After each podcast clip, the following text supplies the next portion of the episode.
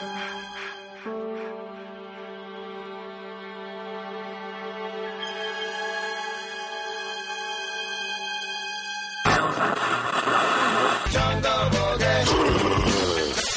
interrupt our program to bring you this important message.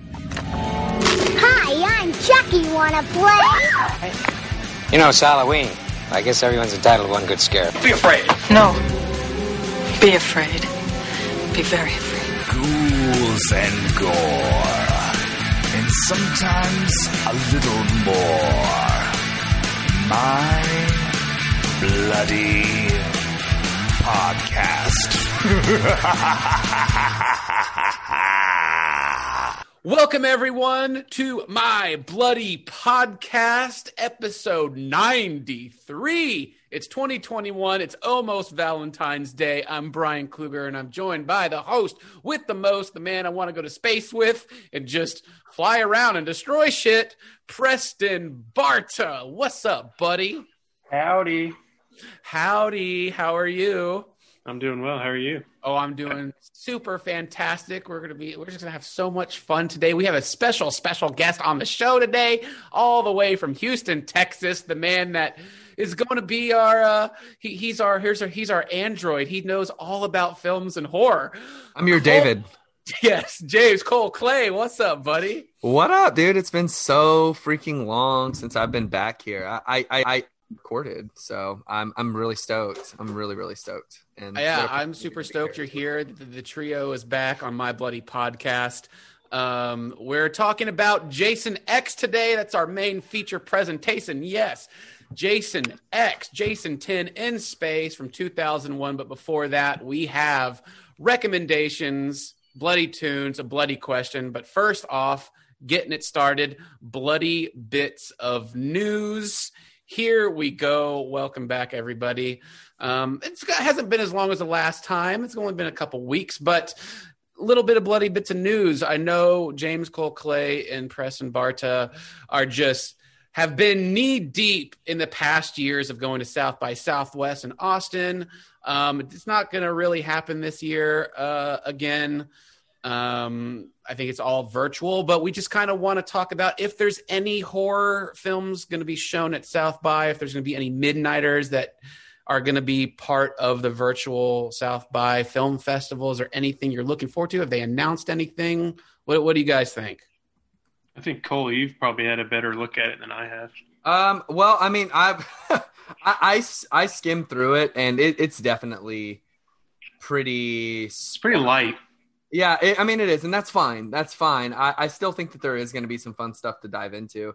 Um, I haven't really looked at much other than let's see here. I'm looking at the list now. Um, let's see. Okay. The one that I'm looking at right now, just because it seems like the most obscure one, is Language Lessons, and it has Oh, yeah. Mark, De, Mark, Mark Duplass and Natalie Morales. Oh, so Duplass does the creep stuff, right? Oh Yeah. yeah. Oh yeah. so is this going to be in line with that, or is it something totally different? Uh, it's probably going to be something totally different. I don't know if they've announced much horror stuff or anything yet. So unless you can just kind of find it in the description, but it says a, a Spanish teacher and her student develop an unexpected friendship. That's all. yeah, I mean, I want to see that. Natalie Morales is directing that one too. Uh, star of The Little Things. Um, she was in The Little Things for a second as well. But um, I, I, here's one. Here's the one that I forgot about. Uh, the Spine of Night. It's a midnighter. In, in this ultra violent fantasy epic, ancient dark magic falls into sinister hands and unleashes ages of suffering onto mankind. Uh, it says a group of heroes must band together from different eras to defeat it at all costs. This has Richard E. Grant, Lucy Lawless, Patton Oswalt, uh, Joe Manganiello, uh, Larry Fessenden, and that's all the people that I know that are in it. But that one sounded cool. Um, Oh, it's a Larry could- Fessenden movie. Yeah, well, he's in it. Oh he's in it. When was the last time we saw him in anything or do Something with? Joe Swanberg, probably. Okay, That's so the, the seen him in. mumblecore stuff, the mumblecore horror. the mumblecore stuff, and then there's one called How It Ends, directed by.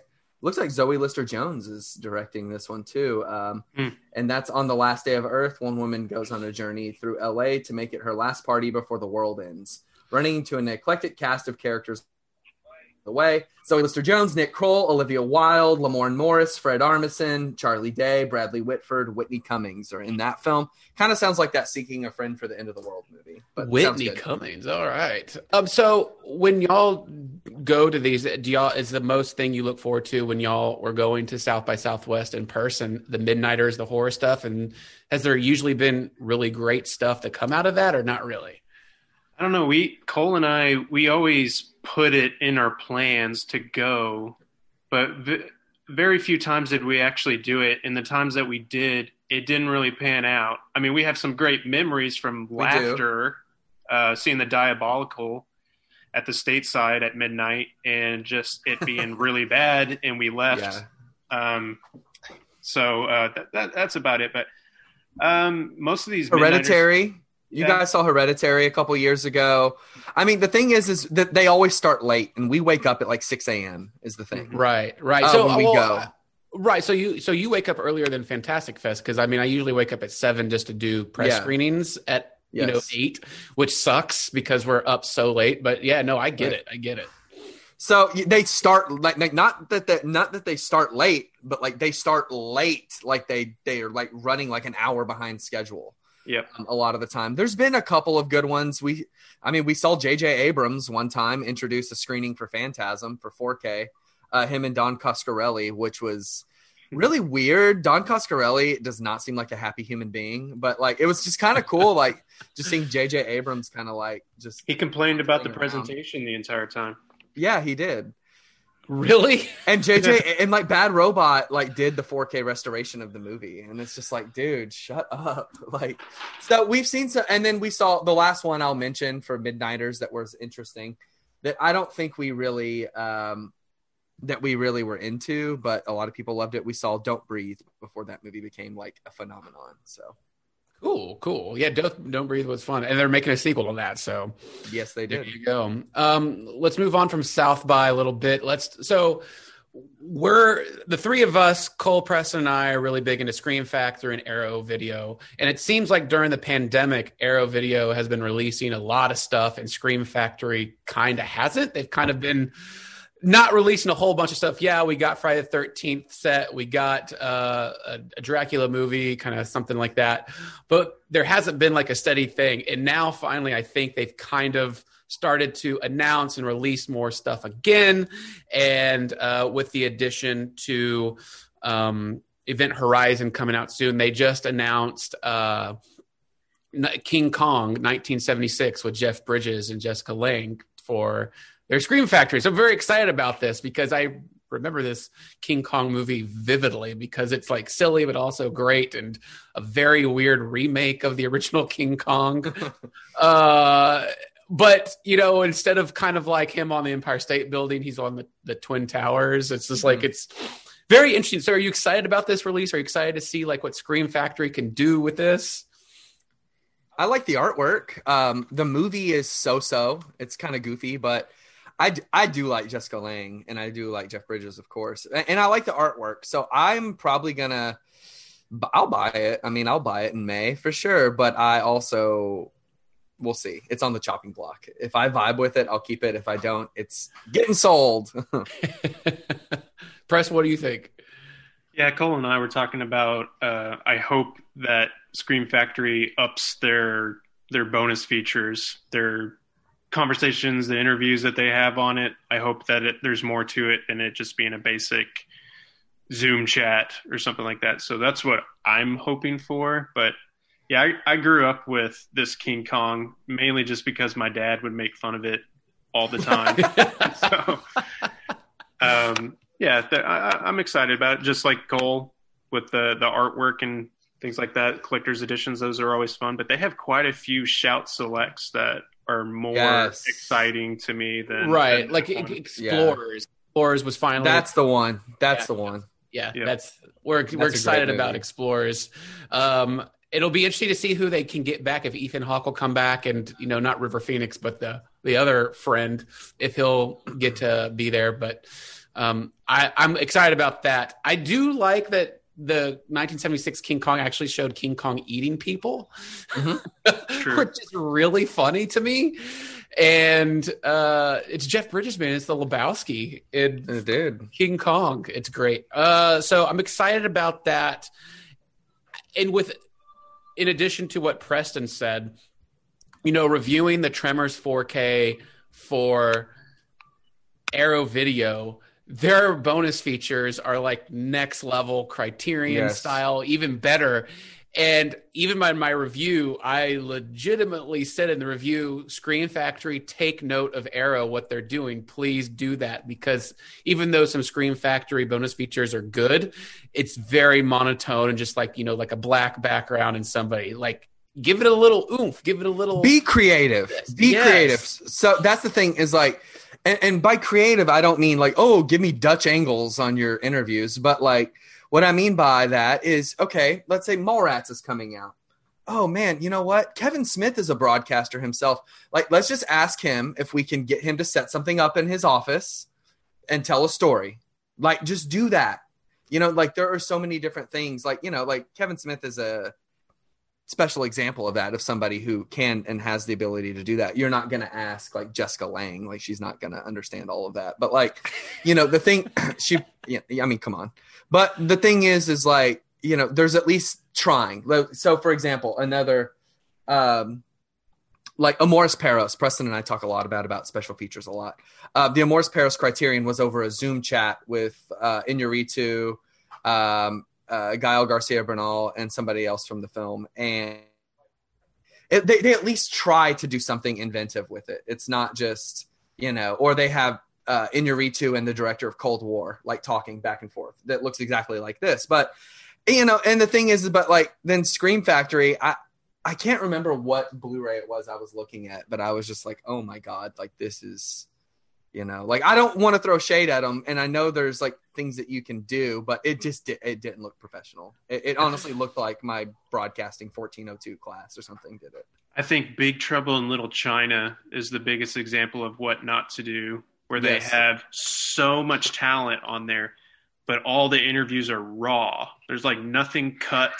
It's just so much information, and it's too much. Like I No. just don't have the patience to sit right and that, what i loved about the tremors one is that they made like a tight concise fantastic 35 minute documentary with the interviews and behind the scenes. But then if you go to the second disc you get all of the raw footage of like an hour hour and a half of full interviews with everybody which was awesome like in case you wanted to watch them all. But like edit it a little bit. Like give, give it to me. Like people want that pizzazz and an extra because I mean we we three know reviewing Scream Factories for years there could be like 3 or 4 hours of just straight monotone interviews. Yes, there's good stories but like you'll fall asleep. Give me a little bit uh, like put them all together and make something fun. A story, do something. So you go Scream Factory. Still, still, we still love you. and since you've done Halloween and Friday the Thirteenth, I'm really hoping this year we get an announcement for a Nightmare on Elm Street Scream Factory Collector's I Edition. I would die. the holy trifecta. All right. Uh, before we move on from news, uh, Preston, is there anything Mondo wise we want to mention? I know I've gotten a couple things, but um, I've got I got news of the world from Mondo um, soundtrack. It's amazing. There will be a video about that, but the score is great. And then the new Miles Morales uh, Spider Verse video game soundtrack, which is kick ass as well. Um, artwork for both are pretty cool. Um, I like them, but yeah, Preston anything from Mondo for you? I'm just waiting on that Saint Maud release. that Saint Maud, hell yeah. But yeah, everything else is uh, uh, they have Say Anything Yep. coming out, so that will be cool. really exciting soundtrack. Um, in the mood for love. So yeah, There you go. I, I'd say mods in the Say Anything soundtrack is what I'm waiting for. Cool, cool. So that's bloody bits of news. Let's move on to the bloody question. Uh, bloody question, of course, in the vein of Jason X. What other horror monster or movie franchise needs a sequel in space? So basically, keeping Jason X in mind, you know what what what horror movies uh, needs a sequel set in space, who would it be, and what would the end result consist of? If you want to answer that, so I'll start out with Preston. Preston, uh, what what, what you come up with? There's quite a few good ones on that on that Reddit thread that you know the first ones that come to mind is like Nightmare on Elm Street, and there's some really good descriptions in that Reddit that I couldn't even think of. But my uh, first thought, oddly enough, went to the guest.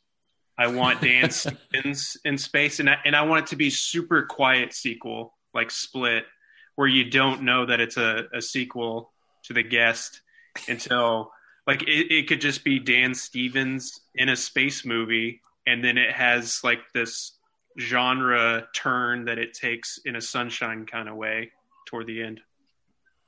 I like that. That's pretty cool. Man, I'm just glad that you liked Dan Stevens. That's funny you mentioned the guest. I think um oh my goodness. Somebody who was part of the PA tour for the guest where we all did that posted a picture of me Oh, right. with everybody with my handlebar mustache and I was like 280 pounds posing with them. I was like, holy shit, I remember this interview. That was a, such a fun one. But seeing Dan Stevens, just like, man, that guy's a knockout. I think it was Dana Collins that posted. Yes, it was. Dana. Yes, yes, out was. Dana Collins. No, that was Um, awesome. Yeah, that was great. I loved seeing that photo because I, remember whenever you guys did that, I would I just started uh, reviewing films, and I was like, wow. and like I didn't even pictures, ask to take cool. a picture with them. They were like, "Hey, Yeah. you want pictures?" I'm like, "Yeah, sure, let's do it." They're super cool. They're cool guys. no, Really it was cool guys. good, but can't yeah, wait wh- to see Kong versus Godzilla.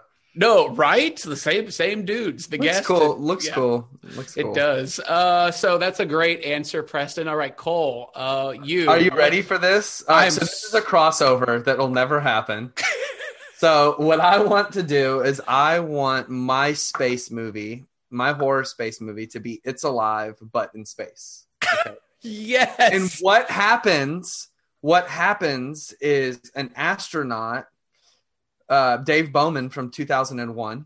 Okay, the Star Child yes. ends up crossbreeding with another astronaut, and then it's an it's a live baby comes out. at the same time. so, so it's a mix between that and it's a live baby in space. Uh, somehow the baby has gills, kind of like uh, Kevin Costner and uh, Waterworld, and can breathe in space without a suit, so or protective bubble or anything like that. And um, what it needs is um, well, we haven't gotten that far yet. We've just written a treatment, so we don't know why it's in space or like what who's going to be scared or who it's got, what ship it's going to board. But just know that it's a live baby uh, somehow is a spawn of the Star Child from the very end of 2001, and then that's that's it. That's all we're to do. Mind blown. I'm very excited about the possibility of seeing fucking babies trying to navigate um, gravity. Yeah, that's crazy.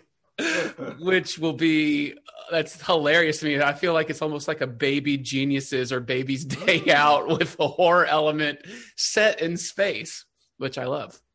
Thank you. The good goddamn idea. so I went uh I went with um Dawn of the Dead. Uh, and I'm going with Zack Snyder's version, Zack the Zack Snyder cut of Dawn of the Dead.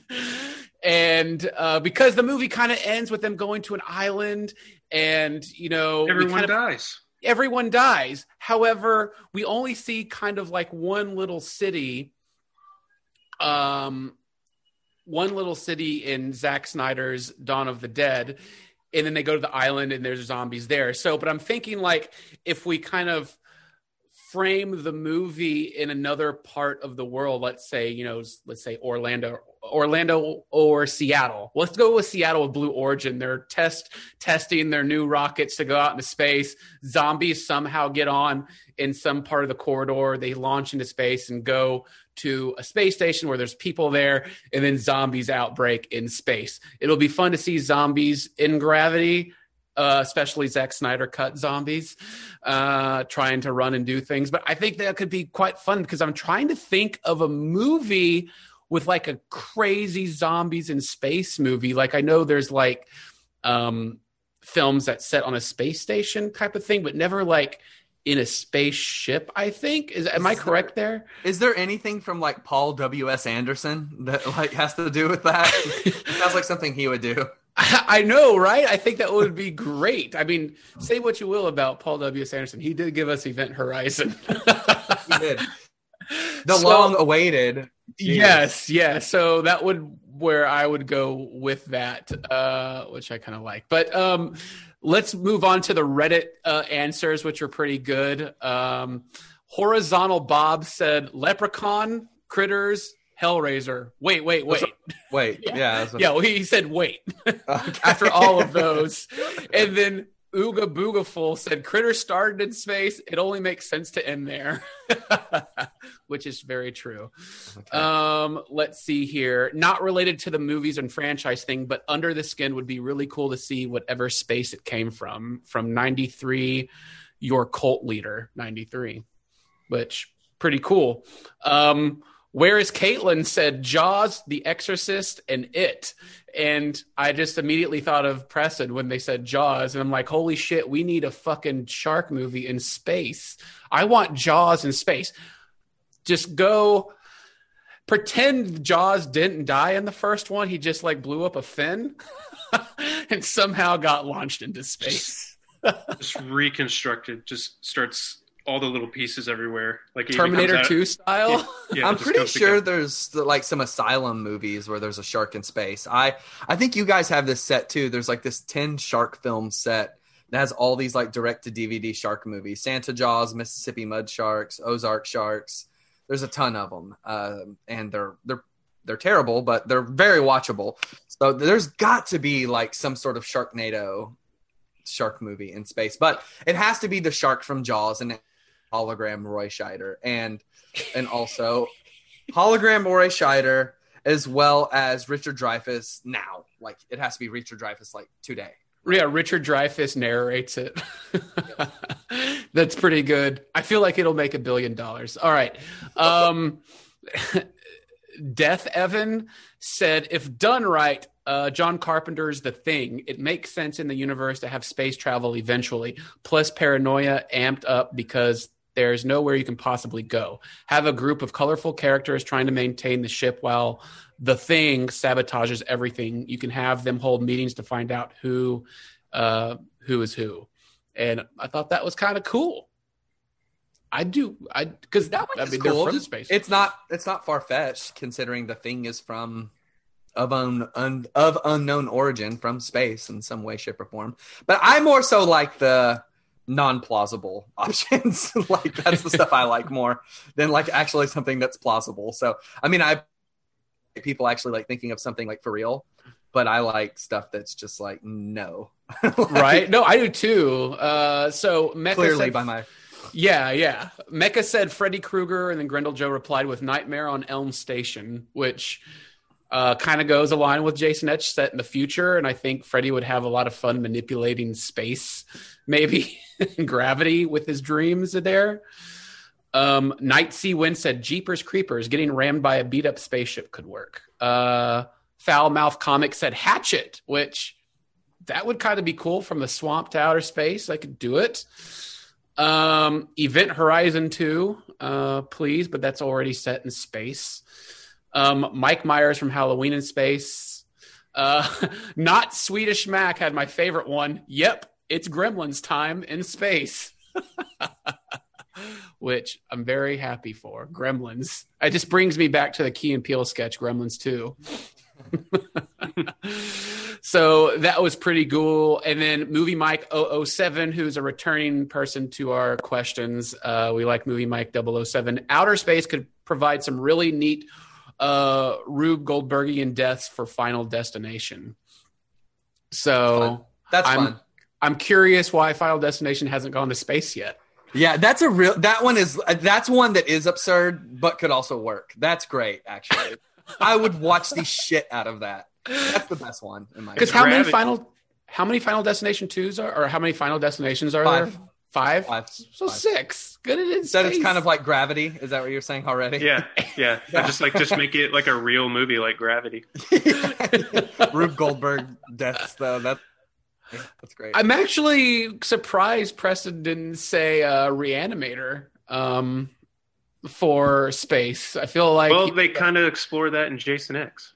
yeah, they, that's true. They Yeah, do, they, they do. We'll get to that for sure. No, uh, Cole did say just as a phrase of unknown origin, we got to do the rats in space. Rats in space, oh, baby. Oh, Willard, Willard in space. Willard in space.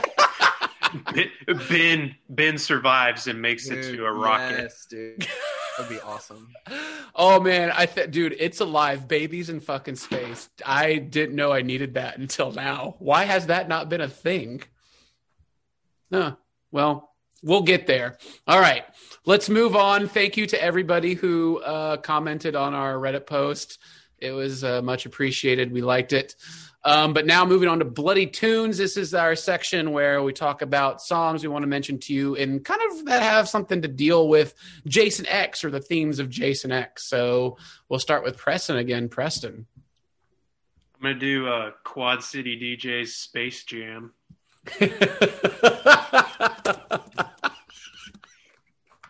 and that is the most perfect one, I think. because it's so stupid and it matches so stupid so well. Oh my God, it's the Space Jam. All right, all right. I mean, I feel No, like that no, song. no, no, no. I feel like that song's already in the movie, right? It should be. Yeah, that's a that's a great one. That's a that's a really good one. Um, I'm gonna go uh, really silly with it too, but also it's a great song. But I just think it would be funny to hear over uh, Jason floating in space is Elton John's Rocket Man. Nice. just I picture the scene like, and I think it's gonna be a lot. And just Jason like, what's happening to Like, me? Cameras, Nolan, and Just seeing- cameras. Yeah. Just seeing uh, him murder people. Like I've always had a fantasy. I actually made a short film in high school where we used Tiny Dancer to a Vietnam uh, station, getting just people mowed down. Just people getting murdered to Elton John music is a beautiful image. It is. It's so good. It's so funny. I like both of these so far. So Cole, hit us with the trifecta. What's your bloody Um, tune in relation to? I have Jason X? two. Is that okay? Yeah, that's perfect. Okay, so my first one is um, a song by the Smiths called "This Charming Man." So I think Yeah. that would be a good one to play, like just like a total juxtaposition of. For whatever reason, I don't know why I was thinking about this song today in relation to thinking about this movie. I was just thinking it would be kind of cool if that like um if that guitar riff was just going and he's just like mowing people down. Kind of like uh, kind of like uh in a way when edgar wright uh played the queen song uh don't stop me now and they're just like hitting it in rhythm. Kind of like that. That's kind of what i want it to be. But my real one uh that one's kind of for me but this one actually i think would actually be probably pretty good and jason x would be um the darkness i believe in a thing called love just because the music video is very like intergalactic and shit like that i Yeah. thought that it would be a nice little uh, fan pairing so I feel like we need to make like a like a little cut of this movie with all these songs in it, right? Yeah. Hmm. Now, Well- just because I'm thinking of RoboCop, uh, I want Peter Weller's favorite song, "Red Rain" by Peter Gabriel, to be used too. Is is his is that is that just because they're both named Peter? I don't know. I don't know why he likes that song, but that's the song that he listened to when they did the warehouse shootout scene in RoboCop. Yeah. that's awesome He just had that playing in his head as he was just shooting people because he's just like too good to be in the mode for the movie. He wants to be in his own world. yeah no shit yeah for sure Oh, it's good. he's on his own planet anyway so yeah we love him gotta love him Got to do it. All right. So those his are own our person. those are our tunes. They're great. Uh, but dude, the Space Jam fucking threw me for a loop. I didn't think of that. That's fucking funny. just just imagine like a ser- like their serious version of a movie and then at the very end just have space jam Yeah, it's so good. Uh, so let's move on to bloody recommendations. This is where we recommend a movie, new or old. Um, it can be uh, it, it can be in line with Jason X. It doesn't have to be, but horror wise, we want it to uh, be there. But uh, bloody recommendations. We'll start with. Preston, we'll start with Preston. Bloody recommendations. Uh, What's your bloody recommendation today, buddy? So I haven't been watching a whole lot of horror movies lately. Everything's been very like new stuff, new dramas because it's award season. So trying to find time to squeeze in something is very difficult. But the only horror movie that I've watched recently that we haven't talked about on the show and we all have seen, I believe, is uh, Saint Maud. So I've got my steelbook in the mail yesterday.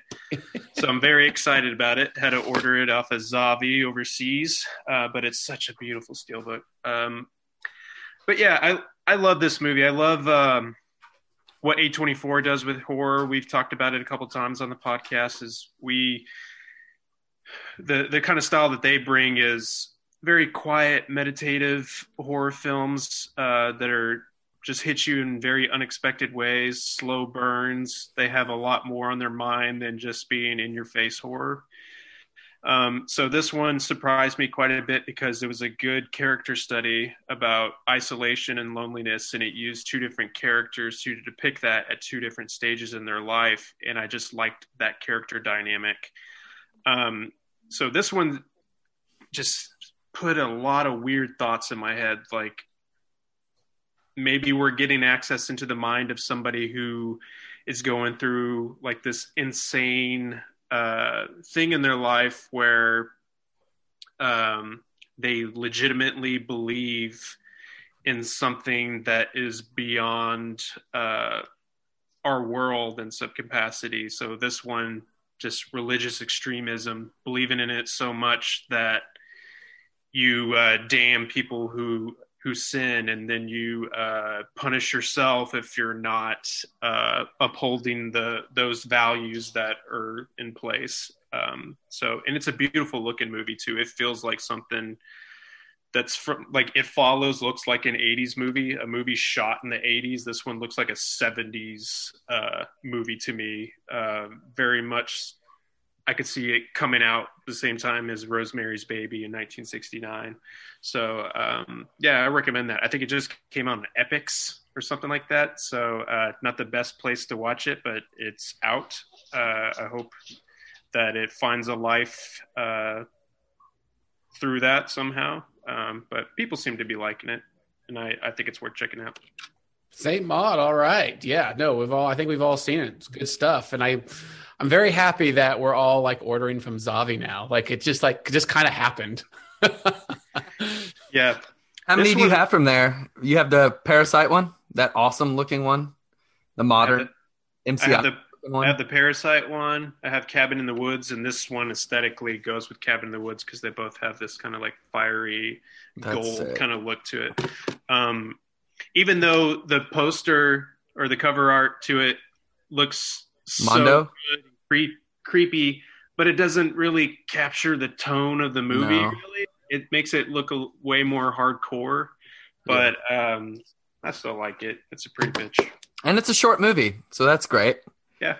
It goes by really fast, and it has some cool uh, vocal distortion stuff in it that I like towards the end. I love vocal distortion stuff in movies. Uh, hashtag Mhm. Sam Raimi. So that Yeah. kind of vibe. So.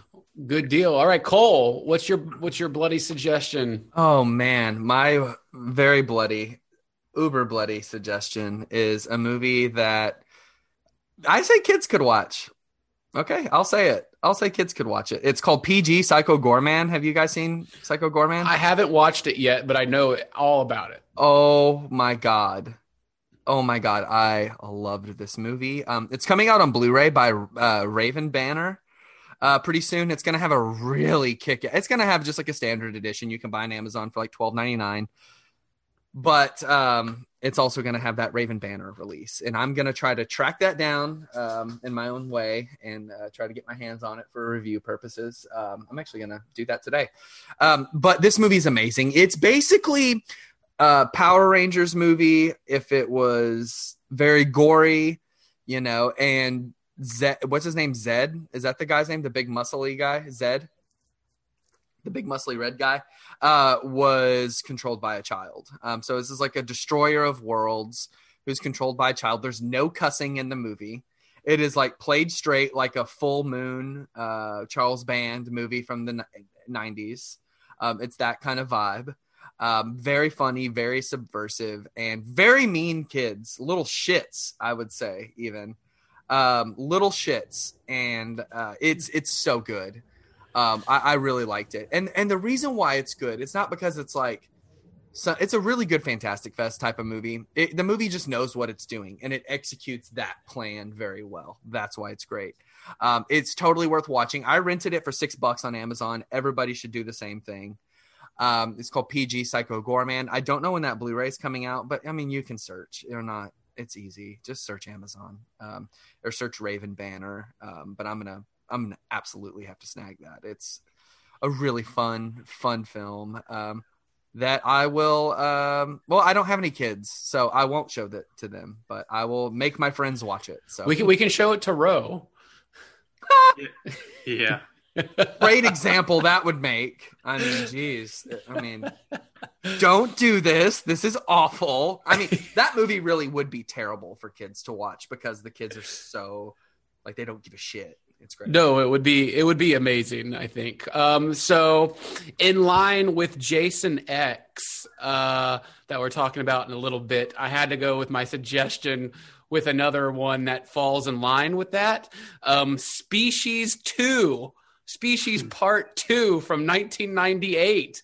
Natasha Henstridge, Michael Madsen, James Cromwell, all of that. I mean, this movie takes place in space. The first movie took place, you know, uh, on, on Earth. This one is go. They're going to Mars. They're astronauts. They're they're going all over the place. And then Natasha Henstridge just comes and just whips some people up with her alien like abilities, and just I feel like it's almost the same movie. True. Did y'all watch Species Two? Yeah. Oh yeah. Yes. Oh yes. I have that Scream Factory. Oh, nice. Yeah, I have. I have the first one on Scream Factory. Oh, it's so um, funny. Yeah, it is. It really is. good. I mean, this is like this movie. You could have a film festival with like this, Mimic, uh, Sphere, Virus, like these kind of movies that are just like not great. Supernova would be another one to throw in there from 2000 with Peter Facinelli and Angela Bassett. Um, Yeah. so many, so many. And this movie uh, has a nine percent on Rotten Tomatoes. I Yes. don't get it. I don't know. I mean, fun. I mean, it definitely. I mean, uh, you could also throw Alien Resurrection in with this one. That's but- true. That's true.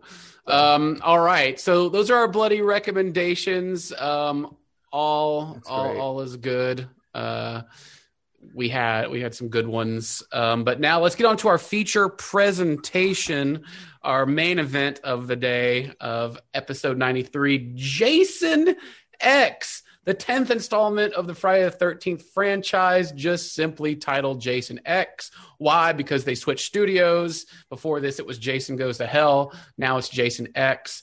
Directed by Jim Isaac. R.I.P. Right? R.I.P. R.I.P. This dude was a special effects guy on Yeah. Star Wars Return of the Jedi, uh, the first Gremlins, House 2, uh, Arachnophobia, Look Who's Talking Too. And then um, he kind of got his break with Jason X in 2001. Uh, that's kind of his career. It was written by Todd Farmer, who also acts in the movie Jason X. Plays a guy named Dallas. Uh, so Which, which is a nod to Alien. right, right. This movie came out um, in April of 2002, but it came out in Spain in November, uh, and it was made for like 10 million dollars. It didn't do too well at the box office, but it almost made double that. But they did bring back Kane Hodder to play Jason. They brought back uh, Harry Manfredini to do the music. Uh, but yeah, this movie, Jason X, we got. Let's talk about it. Okay, so first, uh, in a couple sentences, when was the first time, uh, Cole, you saw Jason X, and were you excited? And did your Yes. expectation and yeah, holds up? yes, yes, yes to all of it. I was like, what? Okay, so I saw it in theaters. I was 13. Okay, so I snuck into it. I remember the theater. So it opened. I mean, I was pretty excited for it. I thought it looked absolutely ridiculous even at that time. But I was down for it. But like the movie, yeah, it, it notoriously, I mean, nobody really saw it. Like the target audience that they were looking for saw it. I mean, this movie has a good home video life, I think, for a reason because you know, like kids aren't going to go really see it, teenagers aren't really going to go see this movie, but like people who watch like Stargate SG1 are going to want to watch this movie. Uh, you know, it's like kind of that cheap, like syndicated sci-fi look to it. It, it definitely has that look, especially on these Blu-rays. But anyway, I saw the movie in theaters. I snuck into it probably after watching like Heartbreakers or something like that. And um, I mean, it's memorable. I like it, but I'm not saying it's a good movie. But I really like it. Um, there's a lot of things to like in it. So I mean, and then now I uh, watched it again last year. So I've seen it probably four or five times. Uh, in the past five years, I think I've seen it twice. I watched it in conjunction with Crystal Lake Memories because there's a real on that document. I mean, that documentary is great, but on that movie especially, especially with the Jim Isaac stuff, you know, they, you know, we we kind of like. I'm not joking when I'm like R.I.P. Like they really gave a really nice little tribute to him on that documentary and and the movie uh, does some really good behind the scenes stuff and that's what's interesting about this movie so um, i saw it in theaters um, i own it i love it um, for what it is um, it's its own thing so yeah man it is what it is you know you gotta all right it. Preston, same question. When did you see this? Did you love it? Did it hold your expectations when you first saw it? Your expectations. yeah. Your exceptions. Um, pr- pretty much with uh, Cole. Although I was too young to catch it in theaters, I was 11 when it came out, so I uh, I saw it on home video because my parents or my mom she worked right next to a blockbuster, so I, I had easy access to pretty much get whatever I want. And I was a good kid. Oh yeah. So um, yeah, I remember watching it with a couple of friends. Um, one of my best friends growing up, and we watched it one night, and yeah, we had a ball. Then uh, then it felt more like a serious movie to me. But when I watch it now, yeah. it's uh, I appreciate it for entirely different reasons because I know that it's not good. But I just really just eat up everything that it's serving, no matter how bad it is, no matter how bad lines are. There are just some characters who really are taking it serious, and there are other characters who are just, as Brian and I were talking before we recorded this uh, there's one particular character that we just want him to just be there in every movie to say some line before he dies.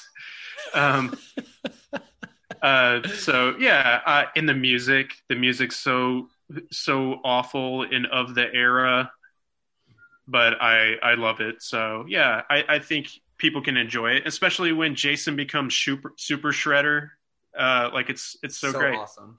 Yes. It's it's good. So I, I was in my twenties when I s- saw this in the theater, and it was a packed house. It was opening weekend, a full house, and it was. I mean, everybody had a ball in it. Like I don't think there was anybody. Like there were more boos in the opening weekend of Saw that I watched in the theater than this movie. and I just remember just like loving every aspect of this and all of like because this movie is fucking stupid and silly, but I I love it so much. Yeah, it's sure. it works on so many levels, and it really is like so like it came out in 2001, but they're really holding on for the, the, the, those late 90s movies. And todd farmer who wrote it jesus christ man we're gonna get into that. So this movie what is this movie about? How do, what, what is jason x? So the movie takes place like some like 500 years later after the events of jason goes to hell. And they're in this kind of research facility crystal well, it Lake- begins in 2010. right and right it jumps 500 years. Yes. Right. Yeah. 10, 10 it starts at 10, 10 years uh, later than this movie came out. Jason Voorhees is captured by the government in Camp Crystal Lake uh, research facility. It kind of looks futuristic, kind of. And of course, they're about to do stuff to him, but then he breaks out, kills everybody. And as people are being killed, they're trying to escape, he gets uh, frozen, kind of like Fry in Futurama.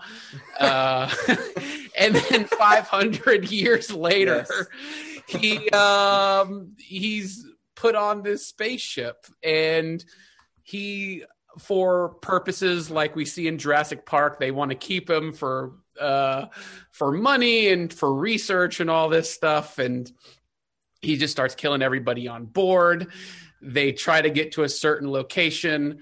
Uh, and just he's just killing everybody in space on this giant spaceship. And all of a sudden, there is kind of like this machine that can heal you, uh, just like regenerate your body, like Wolverine. And once Jason is just like completely blown to bits, fucking Robocop style, uh, he is regenerated into like a cyborg Terminator Jason, and that's kind of how the movie is.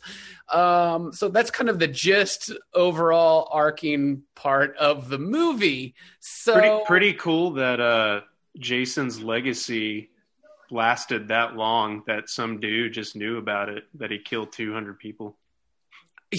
I know, right? Because they're in in this movie. People know who this guy is some 500 years later, just like this like little group of people on this spaceship. So, what I mean, this movie is so crazy. Does it? Does the movie make sense at all? Like in any shape or form to you guys? Like, eh, I mean, yes, it's a Jason movie, Friday the Thirteenth, but in the realm of like space films, uh, does it? It- this I mean, movie can- is like fan fiction. That's the thing. That's the way I look at it. I look at it like fan fictiony kind of stuff. So yeah, I mean, it doesn't make sense, but you can if you want to. For me, the way I look at it like that is through that fan fiction lens. So there's like a lot of liberties that I'm willing to accept. Okay, all right.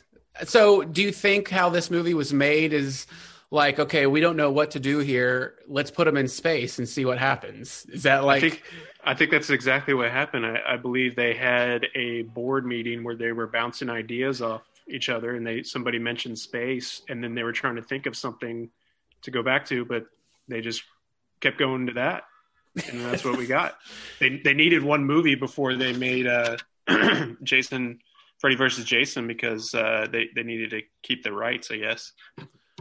So, yeah, I, I I get that. Um, so, scene highlights. Are there any great kills that you remember? Any great one-liners? Because I have I have a lot. Like, I, I want I want to bring up uh, the android in this movie, like the uh, the the the the robot The- of this movie.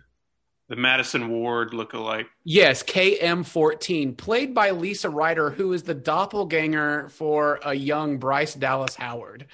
Um, looks like exactly like her. But, and so her character arc is kind of cool and nice, but then all of a sudden she turns into like a BDSM dominatrix badass with guns. and then she has a human counterpart who wants to have sex with her constantly. And like they're showing her boobs and like, okay, we can do better or something like that. It's really odd. But that Ex Machina was on to something. right? Ex Machina was- ro- ro- robots that uh, everybody in this movie is like super horny. Yes, Oh, yes, yeah. that's true. So, so Like they- they- they're even working on Jason or examining him, and then like th- this couple's like filling up each other, and then There is there is that scene where there's like this sex in this movie because then I think is it the the boss of the ship he like is into some like real fetish type stuff right yeah, uh, he has the girl call him daddy. yes like it's rampant through this movie but yes the when they're redoing Jason they're just like hooking up like on like the table with them. it makes no sense and then meanwhile the doctors and they're like guys get a room what's happening So a little high life too. yeah little little, little high life so with that being said what other scenes preston are there for you Uh, shortly following that one, that moment that I brought up is the best kill of the whole movie. Is with that woman getting her head dipped into the cryo bath, the cryogenic bath, and then her head freezes, and then Jason slams it on the table, and it turns into a human slushy. That is actually watching that coming from like 20 years ago that's a wonderful visual effect by it still way. looks really good. yeah. It looks amazing. You're like is that a real person? How did they do this? Is it wax? Like what happened? Yeah. Uh, the the second one is the corkscrew death which is when they Jason throws somebody off like these stairs and he lands on a random corkscrew that's just in this facility, and then he just slowly falls down it, goes down the corkscrew. and you're screwed, it said. Yeah. That's the movie we're dealing with. Uh, Cole, well, what about you? Uh, for me, uh, I mean, you know, I, I think Preston really kind of got the one that I think is the best. For I mean, like it's objectively the best moment. I mean, for me, what I like more about it, not necessarily is the kills, but is that horny factor of it because it's desperate of movies of that time. Because that sort of like overt sexuality in movies is like definitely changed. And just like, you know, like young people want to screw, young people are at the movies and they want to screw. Like that's what producers thought people wanted to see. And I guess then they did. Um, but it's really funny to me, you know, more so than like memorable kills or quotes or, you know, there's like really funny, stupid lines that seem like they were written for like Spike TV or something like that throughout the script. But I mean, Cronenberg in it is kind of more disappointing than what I remember, but I still love that Cronenberg uh, shows up in it, and he's a He's just the doctor for like yeah a minute, and then How, gets how do you think that Yeah. they got Cronenberg for this No movie? idea. Like, how do you think they got Cronenberg? They were like, "Hey, Is it a Canadian movie? I mean, is the is it like you know is the director? They were they were filming. I know I read something about it where they were. He was filming a movie in the same area, and so they just called in a favor, and he came over and did it really quickly. So, But- so, so kind of like, like- Matt Damon in Euro Trip. Yes. Yeah, yeah, Scotty. It looks like James Isaac worked with um, Cronenberg on a few of his films, Naked Lunch, Existenz, and The Fly. Um, oh man, he also did Deep Star Six and Enemy Mine too. He Yeah, on- yeah. In those movies, he worked on those films. Anyway, um, that I, I, you know, I think that's the kind of stuff I remember the most is just like the horniness of it and the Cronenbergness of it all because the movie kind of is like, you know, I mean, it's not a Cronenberg movie, but like it's like Rick and Morty's version of a Cronenberg movie, uh, and that's kind of what is just so like absurd and things about it. And honestly, I, I like the Super Shredder design too. That to me is really memorable. it's, it's a badass because we see the eye, it's cool. because earlier in the movie, this movie deals with virtual reality and having Yes. fun with it. And there's like a stoner guy in it who gets his arm cut off, Yes, and then he regenerates. yes, Yeah. Yeah, Yeah. he gets his he gets his arm cut off in the well hilariously gets his arm cut off by Jason not even being alive. yeah.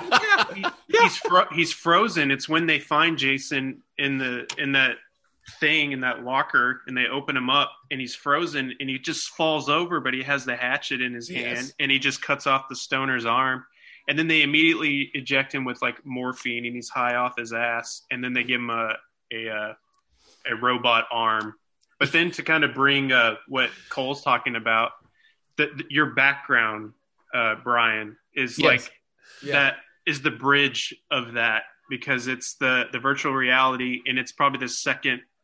No, uh, it's one of the funniest movie. One of the funniest parts of the whole movie is him being in the virtual reality and and doing an homage to one of the kills that happens in earlier in the franchise of these people in sleeping bags and he's just killing these girls with sleeping bags but they're- yeah, they're yeah. not He's real. No, it's a great moment because it's all set in space, and then all of a sudden he's back at Camp Crystal Lake with these two women. And like usually they show nudity towards the beginning of the movie, but like this is like the very end of the movie. and these two girls are like, "Oh, we're gonna have premarital sex, and we're gonna do drugs," and like this is like Yeah. the dialogue they use, and it's like a wink to yeah do you want to smoke some weed yeah, and then all of a sudden they get in the sleeping bags, and it's like a, a shot of Jason leaning down, and then it goes to another shot of the crew, and then back to him just beating the shit out of these girls with their themselves in a sleeping bag. And then when he hits the girl with the on the tree in the sleeping bag, the thud that happens, they amp the bass up for that, and it's Yeah. so good. and I I remember that scene in the theater getting such a huge applause and laugh, you know, laugh out loud section because it's just it brings you back to that and like nobody kind of acknowledged the premarital sex until this movie. We all knew about it, but like to have them kind of break the fourth wall in that aspect was pretty great. And Jason kind of seem out of his element, and, like are excited to be back, but in his like Terminator, or as they call him in this movie, Uber Jason, mm-hmm. which is really funny. so, you know, it's kind of like the, the design of Uber Jason is, I think, is quite brilliant. Like, I like the metal face mask, I like the metal appendages, and the bright red glowing eyes. Like, he is fucking pissed, and he looks mean as shit. Yeah, loses the hair and has like a brain visual. Yeah. on top. which is cool because you know they really did RoboCop his ass. You know, like the the android in this movie like shoots him a million times, breaks off the legs, the arms, the head, and uh he comes back. They just leave him in there to get scanned, and all the little ants are crawling to regenerate him. And I just thought, oh god, they didn't think of this. You know, like why would they? What a great payoff of that whole introduction of that of that technology, Right? And for it to work on him. Yes, They're kind of no. like nanobots. Yes, very very true. And then you're you're talking about all this regeneration, but then like at the end of the movie, Iron Man comes and saves the day in space, which is crazy.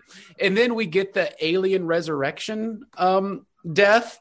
Where Janessa, who's like arguably the most annoying character in the whole movie, Yeah.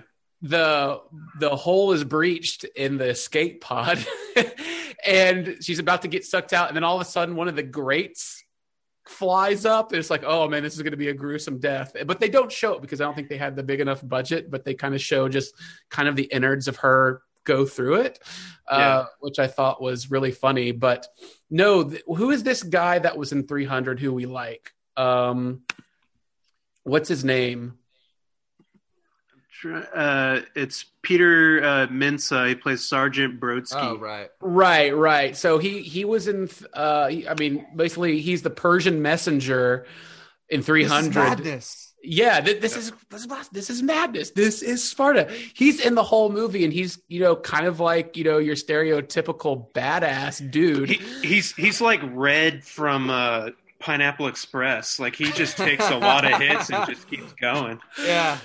He really does. He really does. And so we were talking about it earlier, you know, he his kind of death. So he's kind of he's a badass for the whole movie and then all of a sudden Jason comes through a wall and then sticks him through the stomach with a with his blade and his response is it's going to take more than a poke in the ribs. then immediately another blade goes through him Yeah. and Preston what does he say? That'll do it. That, that'll do it. But he still doesn't die. Yeah. he still survives the whole thing. But I, I just like that character, and he's so funny through the whole movie. Um, so I think with this, with this, do you, is this movie better than it should be, or is it like the right amount? Because like, come revisit it twenty years later, is there a, a bigger appreciation for it? I think there's a bigger appreciation for it. I think there's probably been a bigger appreciation for many of the sequels because uh, probably at the time it's it's a bit frustrating. I bet to watch something that has a particular tone and then the next movie completely abandons it. I think it was like Jason Lives, the sixth part on that it just kept doing all these ridiculous things. Like Seven has telekinetic powers. Uh, eight, he goes to Manhattan, but they're on a boat the entire time. then he goes to goes to hell. It, it's just like there's there's no formula. Like the, it's been complete. Well, I guess there's a formula to the story, but the way that they're going about it is completely different. So I just think over time, it's just been more appreciated for its ridiculousness. What about you, Cole? Do you think that's the same thing? I mean, yeah, pretty much. I think that they're just like kind of just trying to throw a bunch of spaghetti against the wall and see if it's done and see if it sticks, you know. Um, a lot of it's really misguided, but the thing is, is the producers. It's all the producers, man. They want, uh, they want to have something that would put those asses in seats. Oh, he's in New York.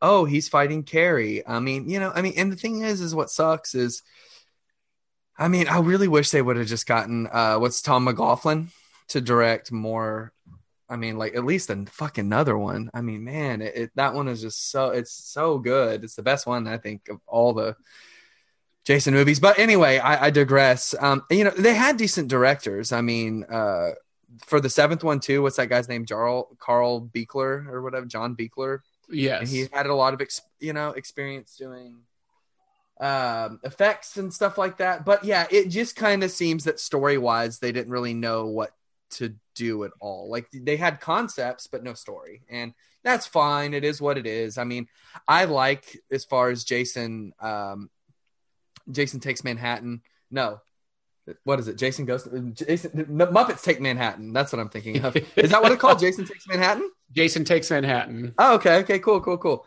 Um, I like that ending in the sewers. I think that's actually kind of decent stuff. But well, yeah, when he actually gets to Manhattan, it's it's pretty great.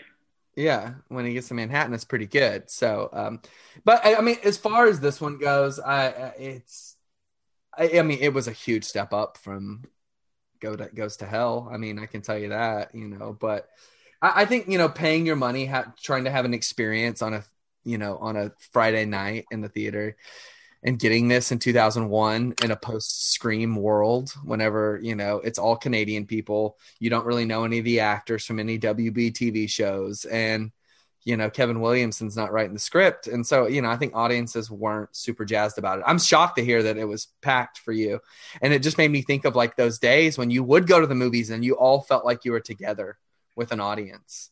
Um, no. in a way. I mean, that doesn't even happen. I mean, I think the last time I've had that happen is maybe at South by or like the first Wonder Woman movie, um, but it just doesn't. It doesn't really um, happen, especially for small movies like that. So to hear that is really take really takes me back. So right. I don't know. I don't really know if that answers your question, but that's kind of my thoughts on like the last like back half of the Jason movies in relation to this one. Um, it's hard to believe Sean, I was going to say gonna, it's hard to believe that Sean S. Cunningham had his name on here still. Like I know. I wonder what he thought. Yeah, I think it's, he likes paychecks. Is all. I think that's all he gives a shit about. True. I don't know. I don't so, know. Jason killed 28 people in this movie. Dude, nice. 28 people. However, there is a scene. So part of the the plot of the movie is them getting to a gigantic space city called Solaris.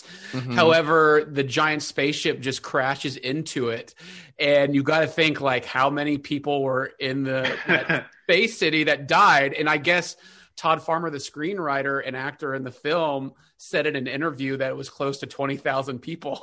oh so there's there's that, but also what I think the funniest death in addition the fu- the funniest death I think is that that uh, annoying girl who she's in the escape pod and the people the survivors are trying to get on it and she won't let them in because she's too scared. And so as she tries to escape she doesn't know how to do it well and she crashes crashes it into the ship. Like immediately. Do you remember this Oh yeah. Oh, my goodness, that totally. is that is good. That is good.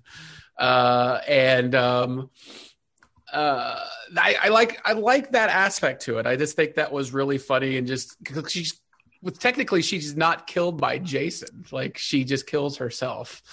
Um, which I because thought was these fun. characters are dumb. Because these characters are silly.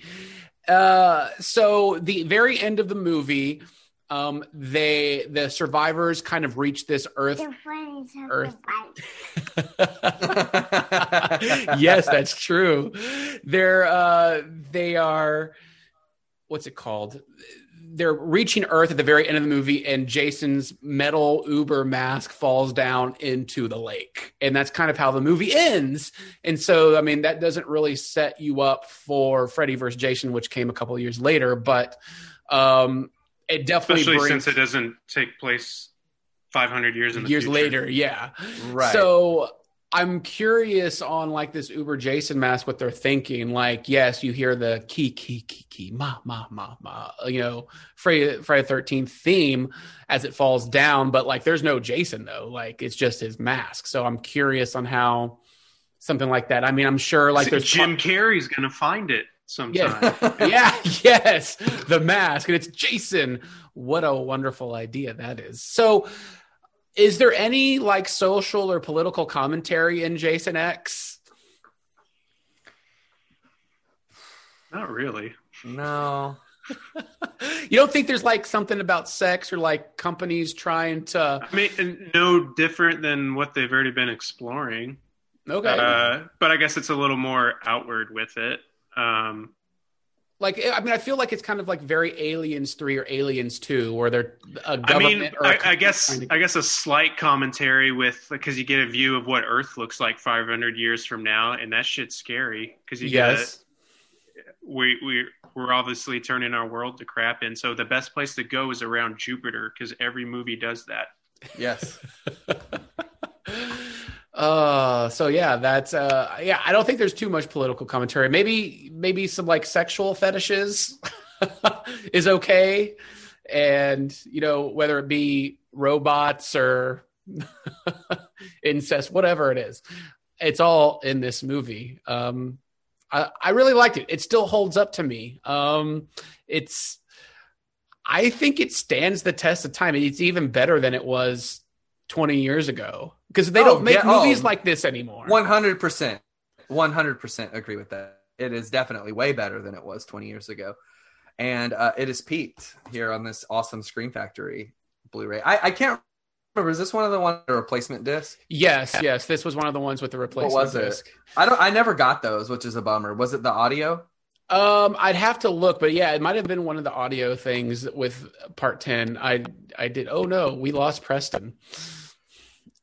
Are you there? Maybe I'll come back. Keep going. Yeah, he'll Yeah, go. yeah, he'll yeah, go. yeah. He'll go. Um, yeah. So I, th- I think this Scream Factory is uh, pretty pretty badass. That's uh, it's they really did a good job with it, and I I hope that people don't turn their nose up at movies like this because there's a lot to say with Jason X. They they took chances. They kept it Sure.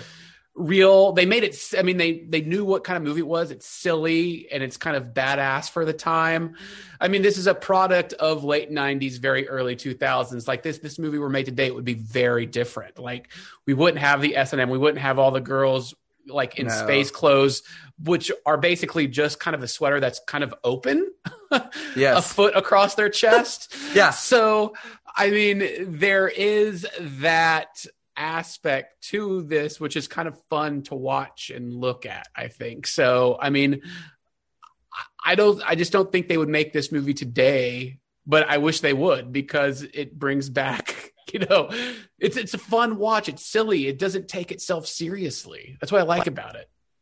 Yeah, exactly. I mean, I um I don't know what it would look like today. I don't really know what a Jason film would look like today. I don't think anybody would really know. I mean, if you even look at the Platinum Dunes version, which I like. I mean, I like Freddy versus Jason and I like the Platinum Dunes version from 2009. That movie, the killer cut is freaking brutal. The characters are meaner and shit. And um I just don't think you could do that now. I just don't think you can have a really mean horror movie. Everything has to be, you know, related to somebody's yeah, and related to somebody's trauma or related to I don't know. It's just something. It can't just be, you know, it can't just be, uh, you know, what this is. So I don't know. Right, right. So, uh, yeah, I think I don't. I don't know. So, do you think there could be a sequel to Jason X directly, like set 500 years later? I mean, I, I can we write it on spec and find out? We can. I mean, currently, I have been writing a sequel to Jason Takes Manhattan. Oh my god. set in the set in the mid to late 90s. So uh, it's it's definitely possible. But like, I wonder if this is like they wanted to end the franchise here. I just don't I don't see that happening because I mean, you took the liberty of going 500 years in the future. Like we Right. can't do that. I mean, there somehow has to be a time portal to go back. You know. Right. which I think would be fun. well, the Uh, genie's out of the bottle, man. So you know, it's like you know, you can't go back. You can't go back to the future. You know what I mean? a movie would tell you otherwise. Yeah, a movie would tell me otherwise. we have to go back to the future. Uh, so, I guess what are your final thoughts on Jason X? Oh, I think it's fun. I'm absolutely gonna watch it again this year. Um, I like I said, I watched it last summer. Um, especially since I have the Scream Factory disc. But I mean, I, I dude, it's like 91 minutes. It's something you don't have to take seriously. I would recommend putting on at 11:30 at night with some edibles. Sorry, uh, everybody who's not into that, but I would absolutely recommend doing that and just kind of floating away. Just float away, you know, just let it take you away. And that's kind of the, what I do with it. It's it's so fun. It's so fun and so mindless. And, and, and as far as bad horror sequels go, this is a good one. No, yeah, it's a, it's a great. So maybe one. it's not even bad. No, Maybe it's no. good. I don't think this is a bad movie. Like it's dumb as fuck, but it's not bad movie. but it's Like, not bad. No, it's not bad. It's it's good. Uh, Preston, your final thoughts on Jason X?